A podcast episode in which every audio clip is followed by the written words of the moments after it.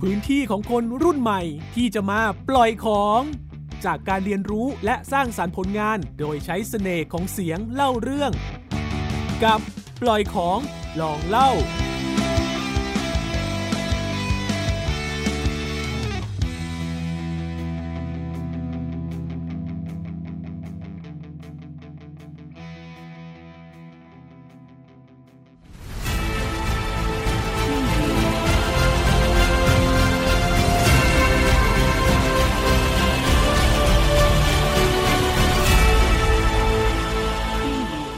ประเด็นร้อนแรงจนเกิดเป็นกระแสติดแฮชแท็กบนทวิตเตอร์จากกรณีเกิดกระแสติดแฮชแท็กแบนทปอ หรือที่เรียกกันว่า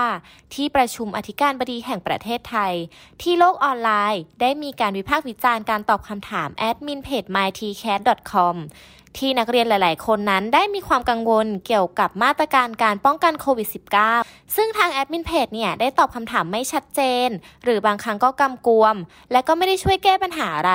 จนเกิดการนำไปสู่การเปรียบเทียบกัน ระหว่างการแก้ปัญหาในต่างประเทศ ล่าสุดผู้จัดการระบบสอบ TCAT ได้ระบุถึงกรณีดังกล่าวไว้ว่า แอดมินเพจเนี่ยตอบถูกต้องแล้ว แต่การใช้คำพูดอาจจะไม่ถูกใจคนฟัง และยังยืนยันได้ว่าเป็นไปตามมติกรรมการ หากกรณีคนเข้าสอบไม่ได้จะต้องมาสอบปีหน้า เนื่องจากระบบสอบของ TCAT นั้น เป็นการจัดสอบเพียงครั้งเดียว และใช้ข้อสอบเพียงชุดเดียวเหมือนกันทั่วประเทศ ไม่สามารถจัดสอบนอกระบบหรือย้อนหลังได้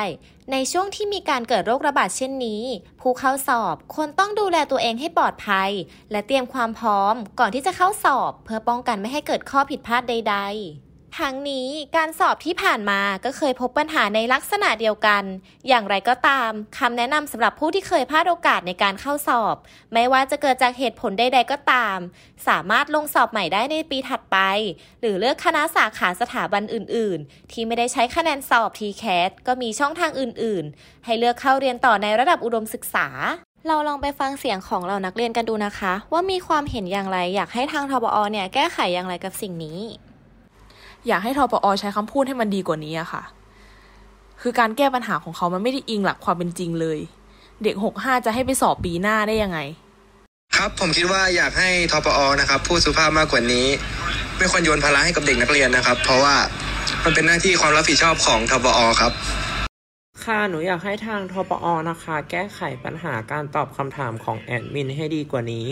หากบางคำถามที่ได้รับเข้ามาเนี่ย ยังไม่สามารถตอบได้เนี่ย หนูอยากให้เขานำคำถามพวกนั้นอะไปปรึกษาแล้วก็พูดคุยกันก่อน ไม่ใช่แบบว่าตอบมาเลยในทันที เพราะว่าในมุมมองของเด็กที่กำลังจะสอบนะคะ มันถือว่าเรื่องนี้เป็นสิ่งสำคัญมากการที่ทปอตอบออกมาโดยที่ ไม่ได้คิดหรือว่าปรึกษากันก่อนเนี่ย มันแสดงให้เห็นว่าเขาไม่ได้ให้ความสำคัญกับเรื่องนี้มากเท่าไหร่ค่ะ สิ่งที่อยากให้ทางทปอแก้ไขคือ อยากให้เจ้าหน้าที่ที่มีความรับผิดชอบ ในการให้คำตอบหรือทางแก้ไขปัญหากับนักเรียน มีความคิดไต่ตองที่จะให้คำตอบกับนักเรียนมากขึ้น หรือให้หนทางที่มีประโยชน์แก่นักเรียนมากขึ้น สามารถนำไปใช้แก้ไขปัญหาได้จริง ๆ อยากให้ทปอแก้ไขปัญหาเฉพาะหน้าให้ดีกว่านี้ แสดงความเป็นมืออาชีพออกมา และเห็นใจเด็กอย่างพวกเราด้วยครับ รับผิดชอบต่ออนาคตของชาติให้มากกว่านี้หน่อยครับ ค่ะ ก็ได้ฟังความเห็นจากเหล่าน้องๆนนักเรียนกันไปแล้วนะคะ เราลองไปฟังทางทปอ กับรองศาสตราจารย์ ดรชาลีเจริญลาบนพพลัดกันบ้างดีกว่านะคะว่าท่านเนี่ยคิดเห็นอย่างไรกับเรื่องนี้ค่ะ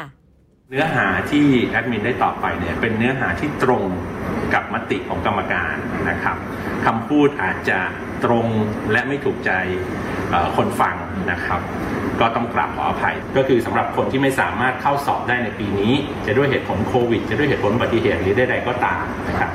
ก็จะถือว่าเป็นผู้ขาดสอบปัญหาแบบนี้เคยมีปีก่อนหน้าไหมนะครับก็มีนะครับทุกปีก็ดำเนินการแบบเดียวกันครับ